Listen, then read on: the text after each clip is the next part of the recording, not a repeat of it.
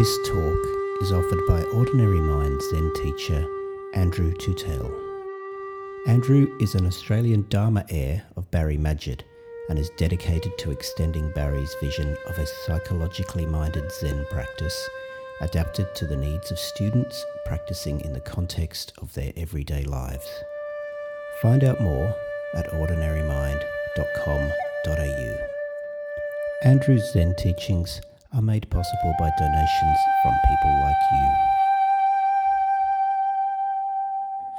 Today, I want to talk about uh, what I've called the Oz Zen Way study program. I uh, didn't quite get into the details of that last fortnight.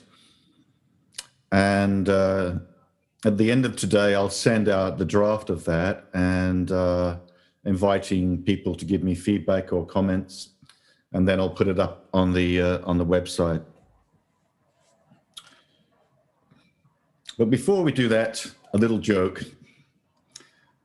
Who would like to know what the ultimate truth is? Raise your hand. There is no ultimate truth.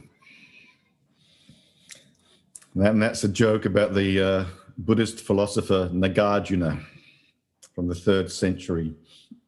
One of the uh, key philosophers are key Buddhist philosophers of emptiness. So, in a way, um, you know, Buddhism um, is closely aligned to what in the West we call pragmatism.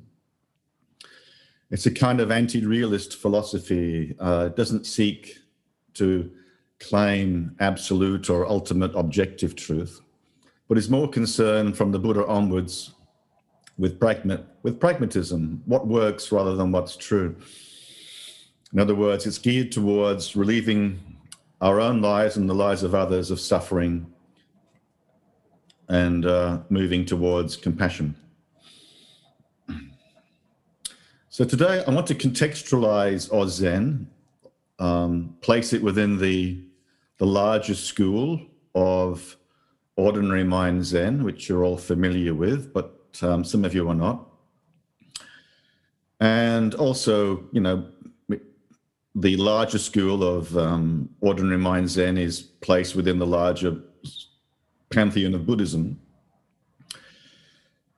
So I guess I asked myself the question of, well, why do I want to describe a study program or a draft curriculum for our Zen?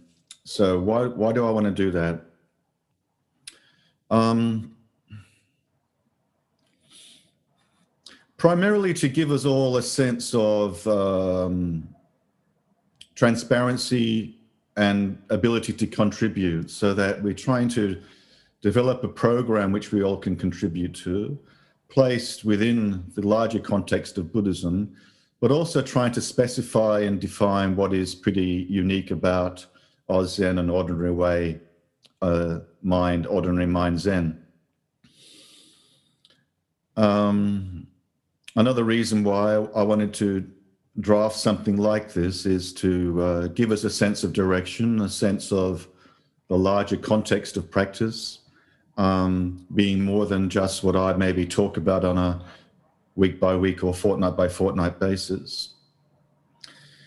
Giving you all a sort of sense of what that larger study program is. Um, so we're just a small Sangha within a much larger, larger Buddhist global community. Um, but as a small Sangha, we know we are participating in creating Buddhism in the West, and who knows what it's going to be like in 300 years' time. But we're part of that history.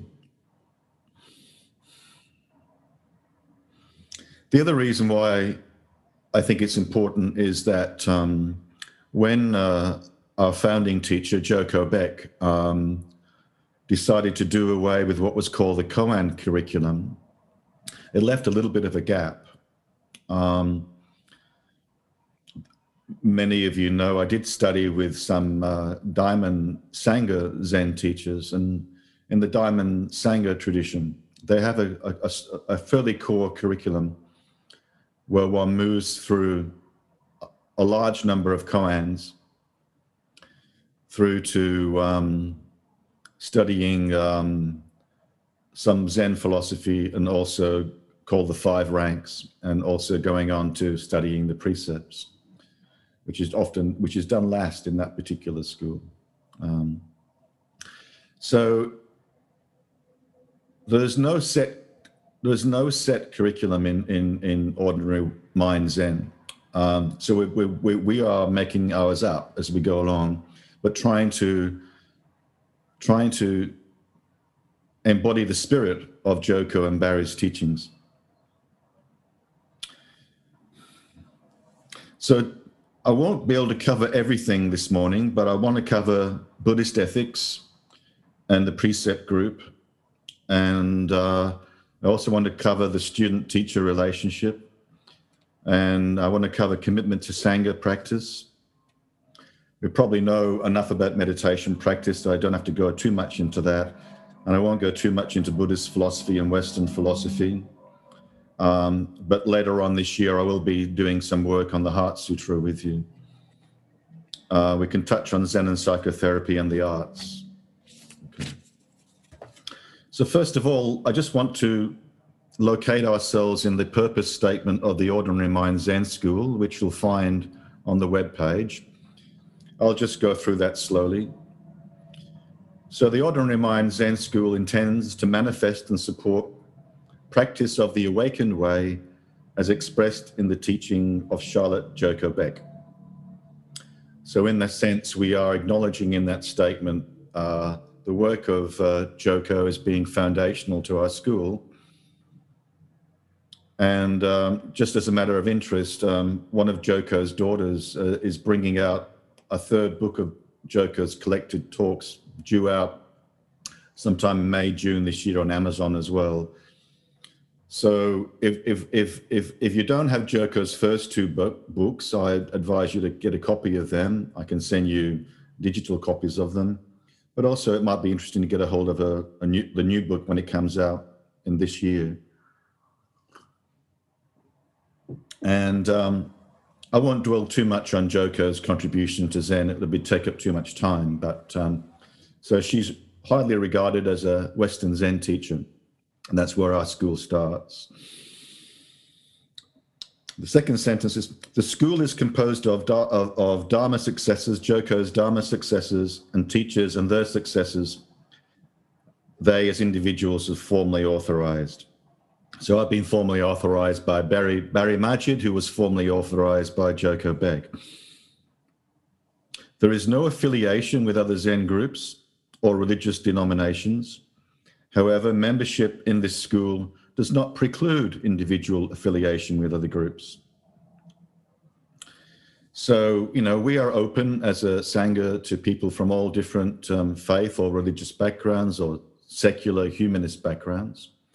And um, we, have, we encourage inclusivism. inclusivism. Um, but we try and uh, uh, bring that all together in our core uh, Zen studies program. So, you know, you may have someone who um, uh, belongs to a Christian church uh, and also practices Zen. That's not uncommon. Similarly with other religions, or you might get someone who's a atheist or agnostic or humanist who also practices Zen. Within the school, there is no hierarchy of Dharma successors. So we are a very flat hierarchy. There's no pope in the uh, ordinary mind Zen school. Okay. Well, there's nobody who has the authority in that in that way.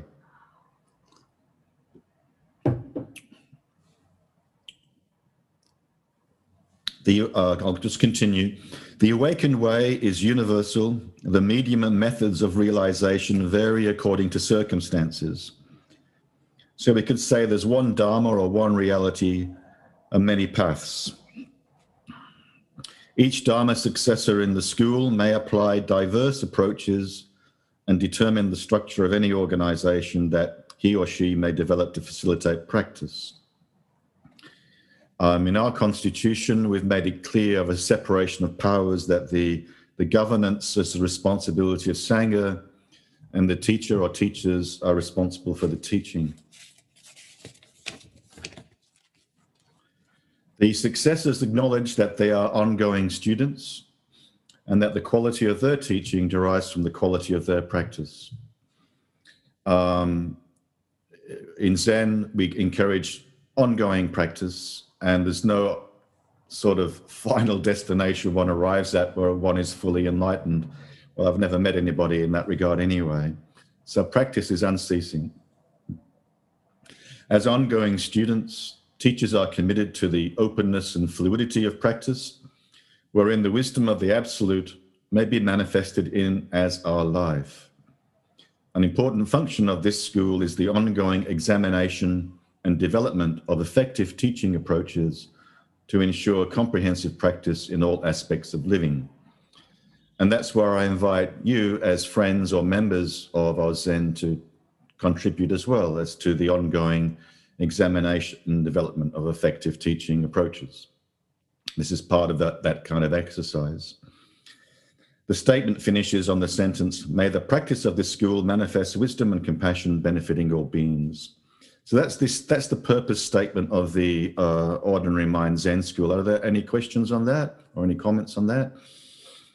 Can you say that again, please, Andy? That's the the the statement uh, of purpose or purpose statement uh, that I mean, all the, Ordinary Mind Zen schools adhere to. Oh, and I mean the statement itself. What was it? That was it. I've just been through it. Right. the whole thing. yeah, it's on the website in, in, in, as well. But I'll also send you out a copy of this. Yeah. Okay.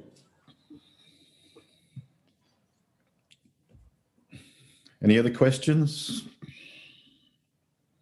So I'll just continue then, sort of like picking up with some of Barry's kind of um, statements. Barry Magid uh, established the Order Ordinary Mind Zendo in New York. So the the Ordinary Mind Zen School was established by Joko and a couple of her successors in about 1995.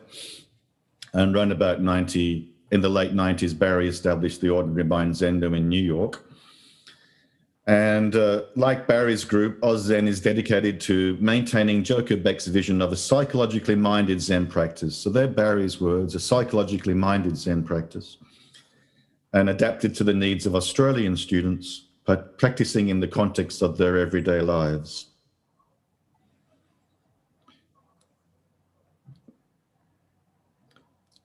The Ordinary Mind Zen School has been at, this is me, the Ordinary Mind Zen School has been at the forefront of integrating awakening and psychotherapy. What um, the uh, Ken Wilber, the uh, philosopher, calls the fourth turning of the Dharma wheel, that it, growing up and waking up. So metaphors of growing up and waking up. Growing up metaphor is about the, um, I guess, what what get address, what gets addressed in psychotherapy. Waking up is the metaphor as to what we're on what we're on about in our Zen Buddhist practice. And uh, sometimes those two, we, we're wanting to integrate those two. And the reason why we're wanting to integrate those two is that from the history of Buddhism in the West, it became apparent that sometimes even though one has amazing waking up experiences, um, one can have some developmental issues that you might call need psychotherapy. So one could still have an alcohol problem or other kinds of problems, um, uh, even though one has had some profound spiritual experiences. That's one of the big learnings we have uh, in the West and so that that notion of bringing the two together are the fact that they can they need to go hand in hand. And um, and that's the case also with the importance of governing the governance of a sangha that the governance of the sangha is by the sangha themselves and not by the teacher. So the teacher is accountable or reportable to the sangha. Um, obviously zen is not a monastic um, practice so we're committed to the proposition that the Dharma can be fully practiced, realized, and transmitted in the midst of lay life.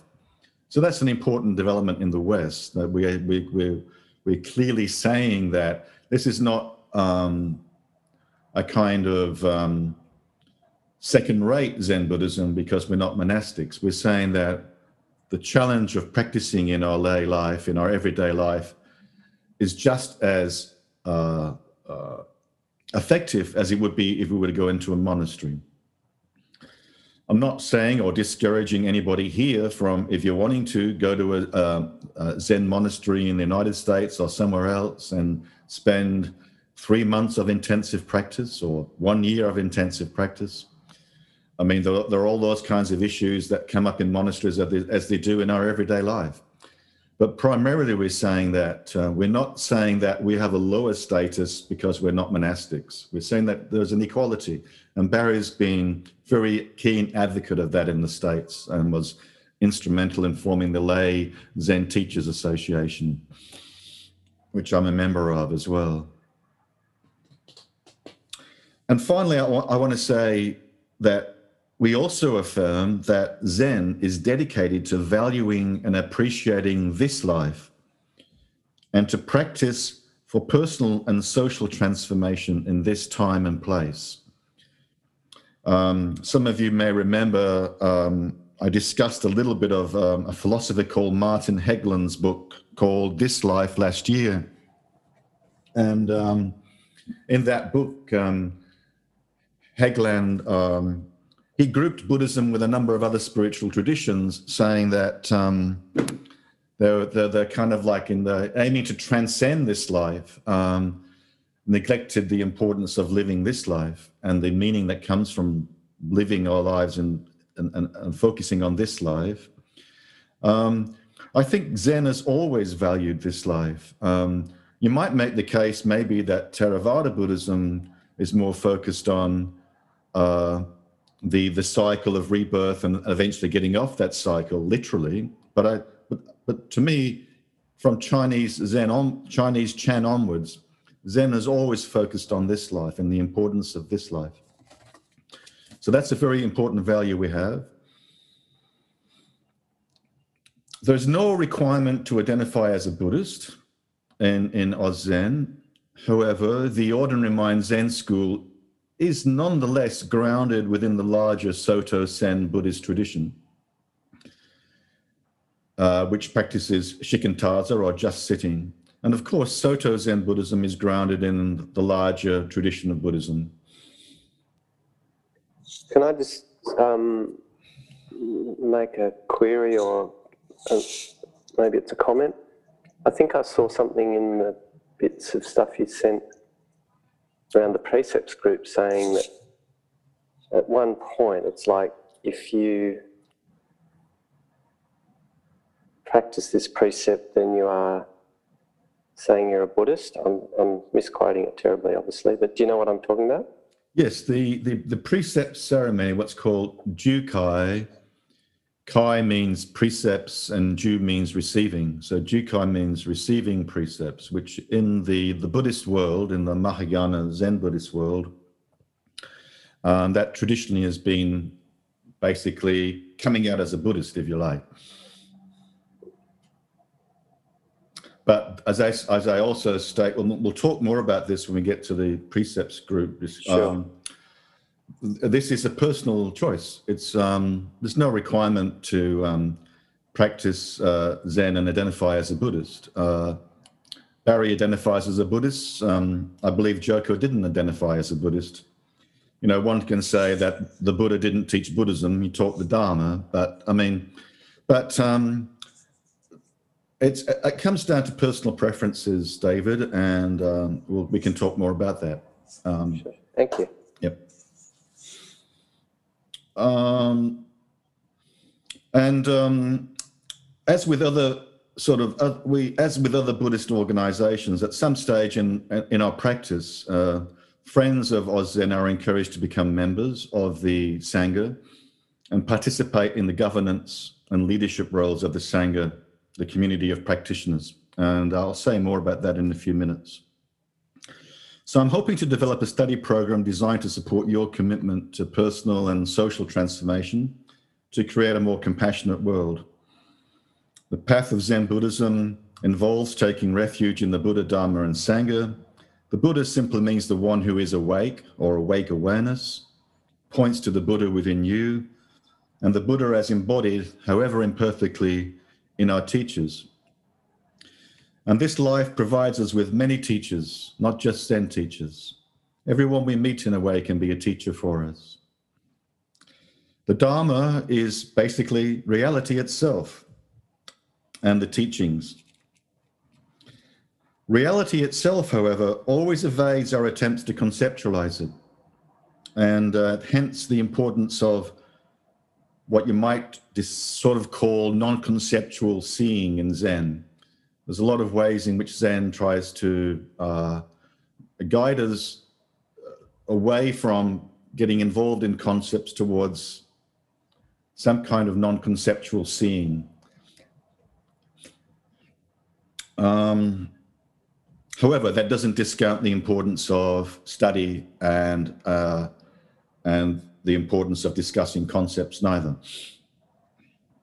because in a sense, non-conceptual reality is is a is a concept too. Otherwise, I might just go like that. Um, Zen is kind of like sometimes tries to find alternative forms of communication other than conceptual communication. The, the process of uh, the Sangha um, is a community of practitioners dedicated to maintaining and cultivating a, a culture of awakening to the reality of to, to reality, to the reality of impermanence, interdependence, and no inherent essential self. The Sangha is also important in maintaining and developing teachings appropriate for this time and place. So as, as I said before, Oz Zen subscribes to an open and pragmatic approach to Dharma teachings. There is no one school of Buddhism that has the truth. We don't claim to have the truth. And what counts is what works for you. So Dharma study programs are, ten, are, founded on the first turning of the wheel of Dharma called the, uh, the Four Noble Truths, or I do like Stephen Batchelor's interpretation of this where he talks about four tasks rather than four truths. And uh, they being the acknowledgement of suffering, the seeing of suffering, the, the, the freeing or release from suffering or dukkha, and the path to the, the freeing ourselves from dukkha or suffering.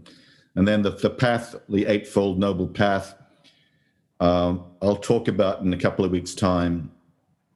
The four practice principles that we recite is really a rewording of the four truths or the four tasks of Buddhism. And uh, Stephen Batchelor has a nice kind of summation too. I mean, I think the four practice principles are a really lovely way of rewording the four tasks of Buddhism or the four truths of Buddhism. Uh, but Stephen Batchelor also has a nice four. He calls them embrace life, let go of what arises, see it ceasing, act. That's how he summarizes the four tasks. But we'll talk more about that in a fortnight's time. So in all Buddhist traditions, that path falls into three basic groupings, ethics, meditation, and wisdom. And in most Buddhist schools, it starts with ethics. They found the practice on ethics. And um, so ethics could be seen as, in Buddhism, the cultivation of character. And ethics is founded on this, this concept you all would have come across at one time or another called karma. And um, in, in, in Buddhism, karma is not some kind of process where people get punished. Um, it's more a very simple notion of cause and effect, or like, for example, if you have too much to drink, you're going to wake up with a hangover in the morning. That's karma.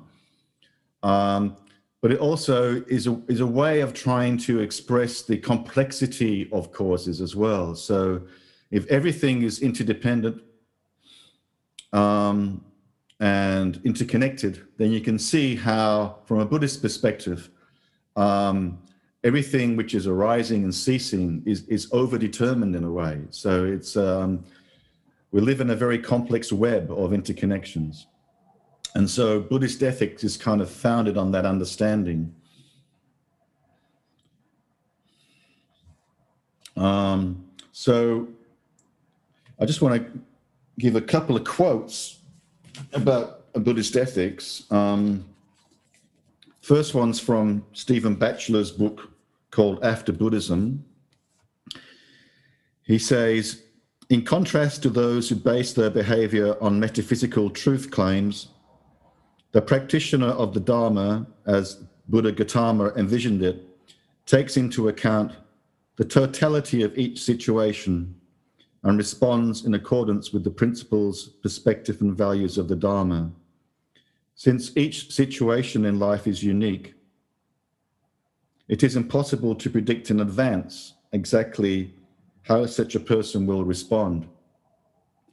Instead of asking what is the right or wrong thing to do, the practitioner asks what is the wisest and most compassionate thing to do. Many centuries after the Buddha, the Chinese Chan patriarch Yunmen, Yunmen 860 to 949 was asked, What are the teachings of an entire lifetime? And Yunmen replied, An appropriate statement. For Yunmen, what counts is whether your words and deeds are an appropriate response to the situation at hand, not whether they accord with an abstract truth. So the idea in our practice, including our Zazen practice and our study of the precepts, is kind of like creating, and through our intention and our aspirations, putting, creating um, the conditions for us to be able to respond to life as it is in a more compassionate way, including how we respond to ourselves, how we respond to others, how we respond to the world. In other words, moving from a react, reaction to more of a response. And um, the training in Buddhism, especially in Zen Buddhism, is also has this notion of really of not so much following rules or, or figuring, trying to figure out what's right or wrong, but a more spontaneous response to a situation. Every so it's very situationless, very contextual. You can't predict in advance how one should respond. But hopefully, through our practice, we begin to respond more compassionately to situations that arise in our lives. Um, so, another quote on the ethics of Buddhist ethics uh, from a philosopher called Jay Garfield. Um, Buddhist moral theorists see ethics as concerned not primarily with actions, their consequences, obligations, sentiments, or human happiness, but rather with the nature of our experience. That is, as we see, Buddhist ethics is a moral phenomenology concerned with the transformation of our experience of the world and hence our overall comportment to it. So, in other words, our practice is about the transformation of our experience of the world, especially the uprooting of the subject object duality and the identification as a self, towards acting more compassionately and more responsively. So the precepts that we'll be studying, their precepts should not be seen as rules to be followed. They're more like an expression of reality, of the Dharma, of the reality. When we see clearly the reality of interdependence and impermanence, this is how we would spontaneously respond. Um, so, as you all know, the precepts group will be starting soon. Um, one of the metaphors that Diana Diane Rizzetto uses in her book um, "Waking Up to What We Do" is precepts are a beacon light to focus our attention on our experience of compassion's way in our everyday life. Um, so, as we get into the precepts, it's almost like doing intensive practice for that it's seven, um, 14 sessions altogether. So it's kind of like the, using the precepts to reflect on our practice uh, on a regular basis throughout the year. And the precepts sort of shine a light on different aspects of that. And uh, participants will be encouraged to keep a precepts journal, working on one precept per fortnight, and we'll discuss that in the group. Um, Graduates of the precepts group will be encouraged to make a presentation, it's voluntary, of some aspects of the precepts work during the end of the year retreat.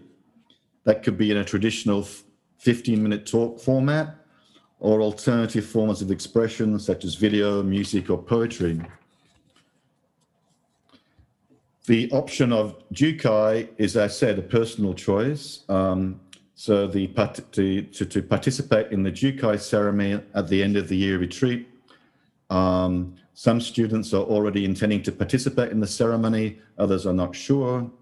There is no requirement to participate in the Jukai ceremony. This is a personal decision. Um, and um, as part of the preparation for the ceremony, uh, one can either sew one's own rakusu, and we'll talk about that later on, or one can buy a rakusu. And uh, the, the preceptor is presented with a rakusu by the teacher as, at, during the ceremony as part of the, the, the Jukai Buddhist ceremony. Um, the other aspect of our ongoing ethics commitment is, you know, our involvement in social justice issues. Um, see you, David. Whether that's Eco Dharma projects, equality and non-discrimination projects. And friends and members of AusZen are encouraged to share the various ways in which they practice social engagement through contributions to the AusZen Journal. So I'll stop there and ask for any, any particular questions on that aspect of the ethics program. Any questions on the Duke on the precepts group? Uh, did you all receive the email I sent out last night to the, okay. Right. Jason, do you have a question? You have to unmute yourself.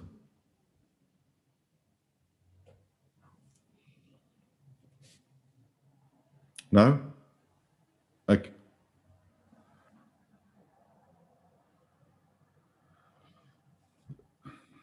So the, the, the, it's usually in the left-hand corner, the mute button.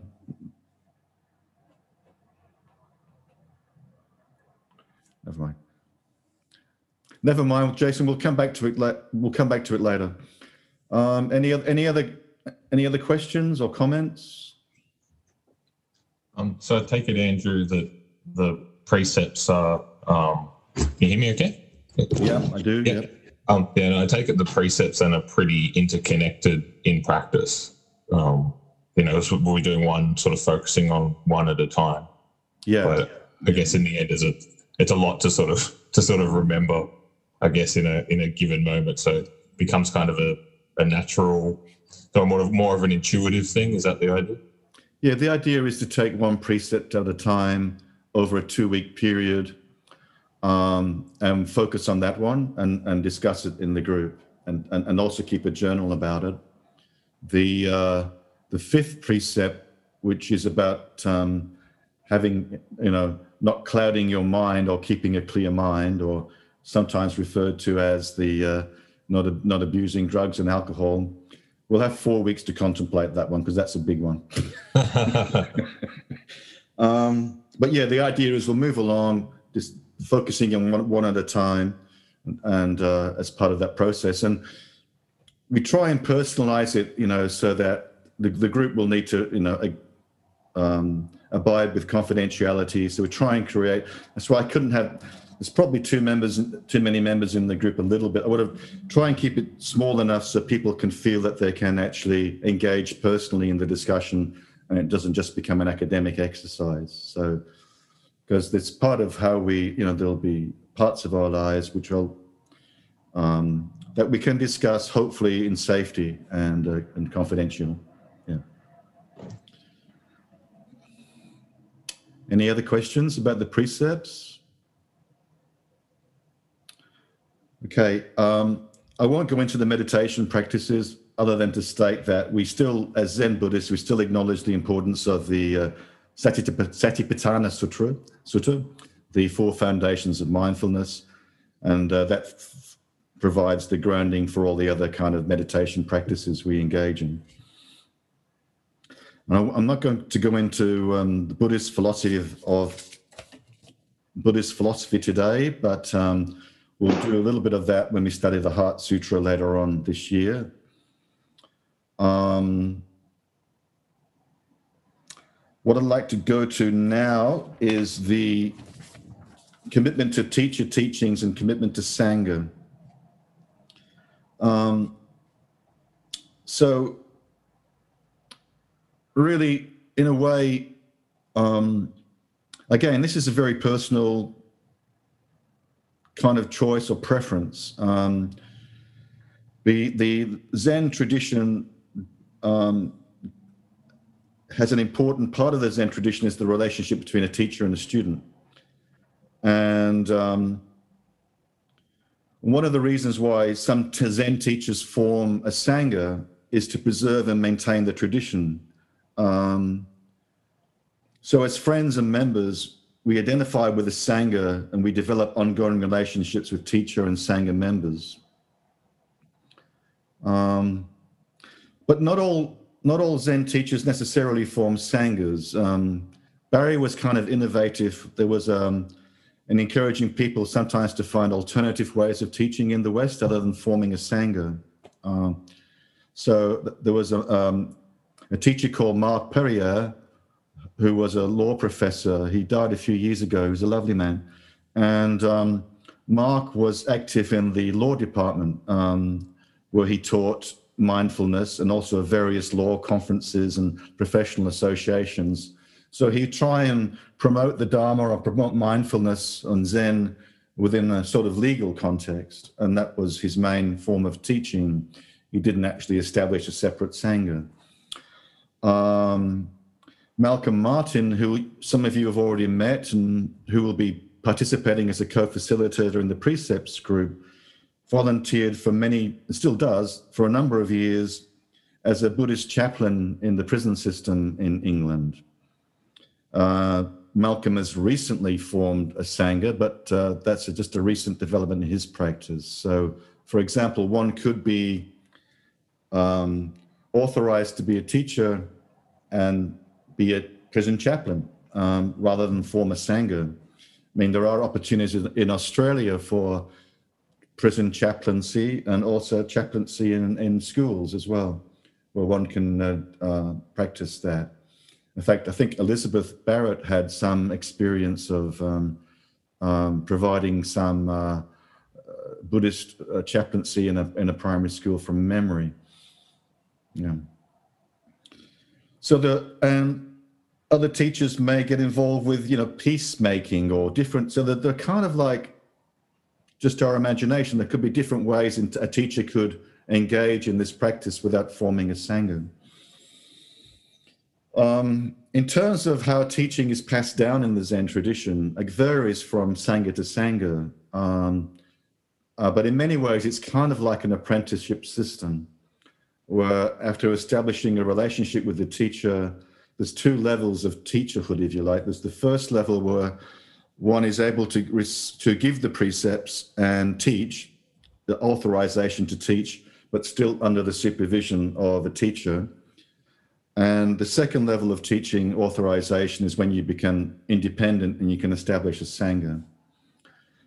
Uh, but even when that happens, like I maintain an ongoing relationship with my teacher, Barry, and uh, it's kind of like at the moment we have a little supervision group where there's a couple of other teachers and me and, and Barry, we, we, we work together on a regular basis.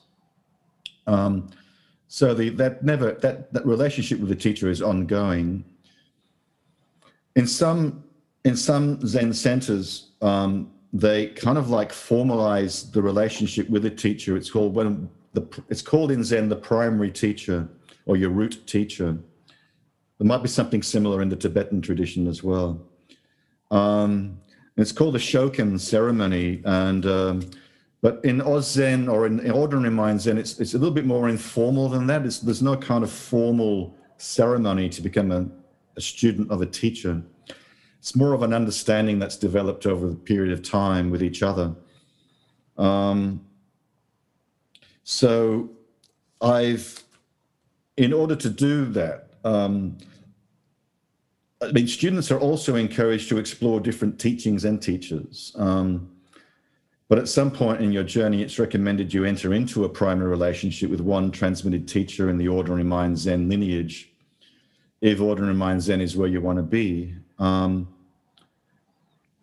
this primary teacher-student relationship, traditionally called shoken, which literally means seeing one another, it's the Shoken relationship is not meant to be exclusive. Shoken students can continue to study with other teachers in the Oz li- lineage or even other lineages. Um, so when I was working with Barry and he was my primary teacher, I entered into a relationship also with Sexton Burke Roshi and Ellen Davison, who's also a Nawa Roshi, I think, in the Diamond Zen tradition, while I was still working with Barry. So there's a kind of um, there's a nice flexibility there for everybody. Um, but if you feel you're, you're, at some stage in your practice where you want to kind of commit to a primary relationship with me, then discuss it with me and we can talk about it. That's why I've tried to be a little bit more structured in offering some regular individual practice interviews this year because it's difficult at Sawtell to do that. And so that's called Dokusan or practice interviews.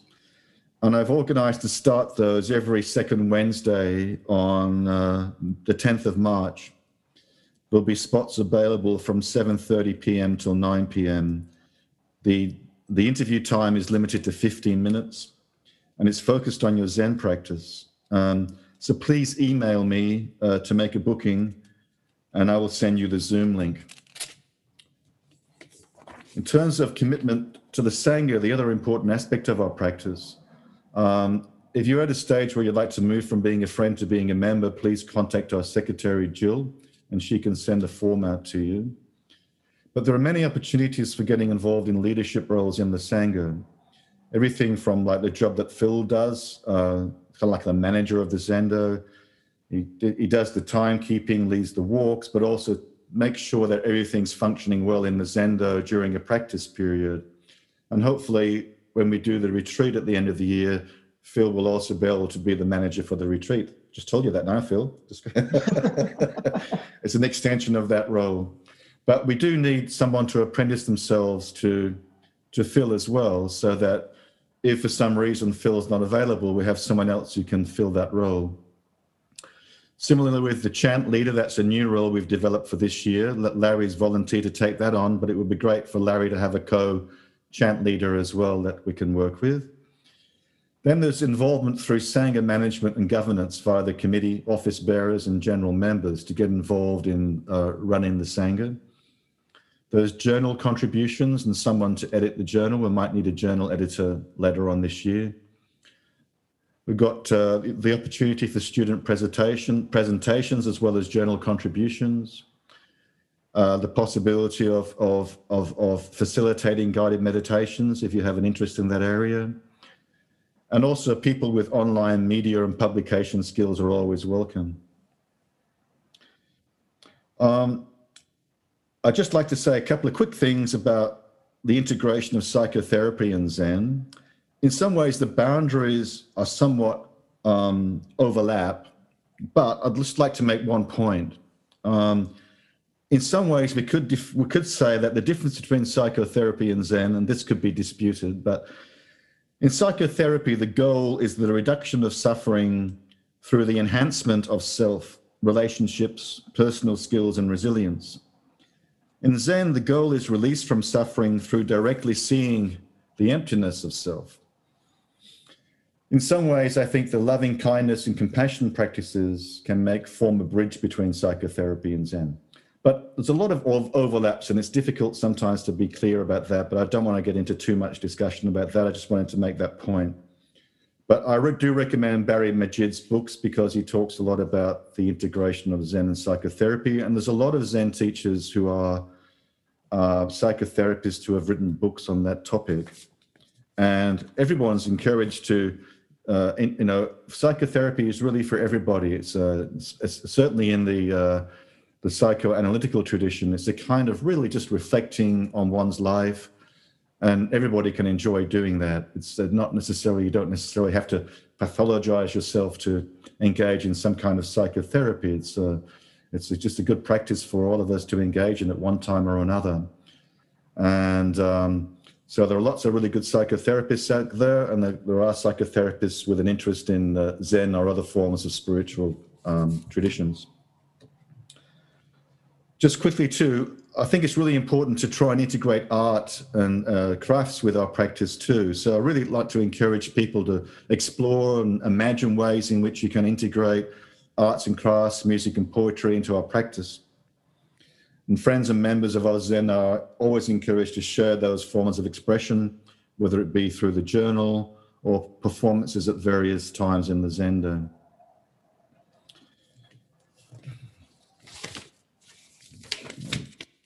So I will um, leave that there and go to any more questions or comments.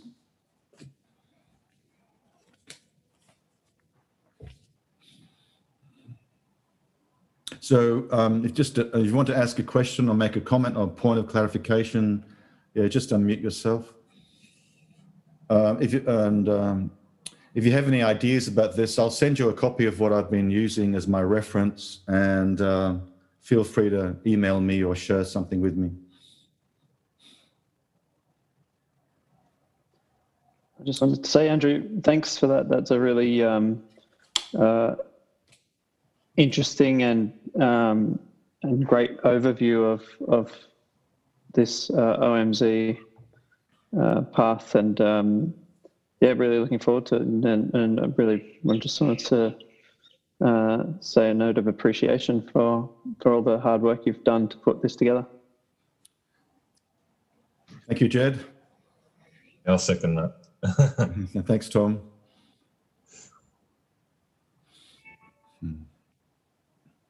Um, either Michael or Jason, did either of you want to? s- Who's speaking?